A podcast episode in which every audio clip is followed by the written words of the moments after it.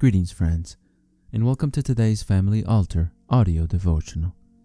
Our scripture reading comes to us from the book of Matthew, chapter 23, verses 29 through 31, and the quote is by William Marion Branham from the message entitled Hebrews chapter 1. This message was preached on August 21st, 1957. We hope that you are blessed today as you listen. Woe unto you, scribes and Pharisees, hypocrites, because ye build the tombs of the prophets and garnish the sepulchres of the righteous, and say, If we had been in the days of our fathers, we would not have been partakers with them in the blood of the prophets.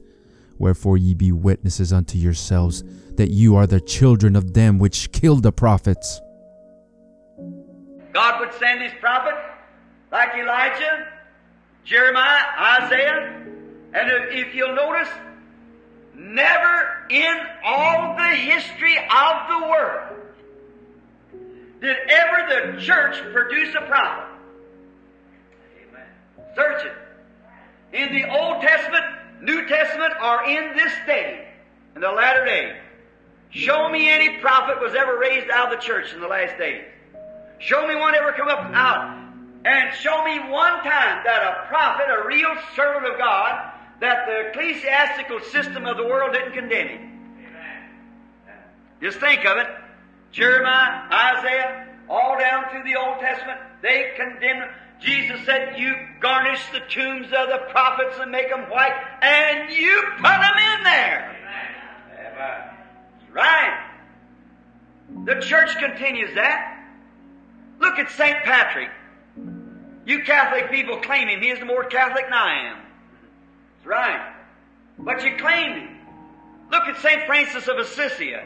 Claimed him. He is more Catholic than I am. Look at Joan of Arc.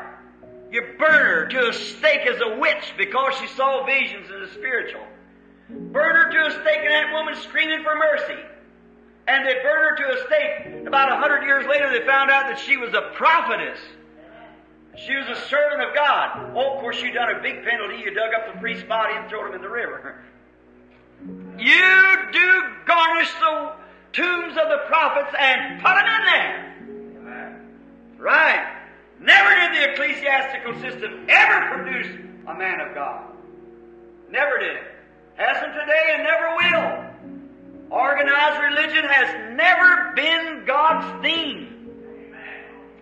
The oldest organized church in the world is the Catholic Church. Luther second. Then comes Zwingli. After Zwingli come Calvin. Calvin owned the Anglo, Anglo-Saxons, taking up then the Anglican Church. And King Henry VIII, when he protested and so forth, and on down to the Wesley Methodists and Nazarenes, Pilgrim Holiness, and on down to the last is Pentecostal, all organized. And the Bible plainly teaches that the Catholic Church is a, a ill-famed woman, and the Protestant churches and their organizations are her daughters. Revelation 17. That's exactly right. So the not the people now. There's good in all them churches. Sainted, saved people.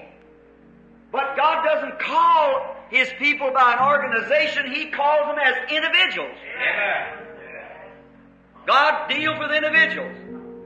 Whether you're Methodist, Baptist, Protestant, Catholic, or what you are. God, before the foundation of the world, knew you and predestinated you to eternal life.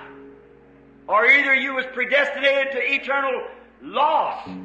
Not we trust that you have been blessed by God's Word today. The devotional you just heard was derived from Brother Tim Dodd's Family Altar Devotional book. If you are interested in a copy of your own, you can visit store.bibleway.org to order your own copy. If you would like to listen to more daily Family Altar audio devotionals and other spiritual message related content, we invite you to subscribe to the 10,000 Worlds podcast or visit our website at 10kworlds.com. That's the number 10, the letter K, the word worlds.com. Thank you and God bless you.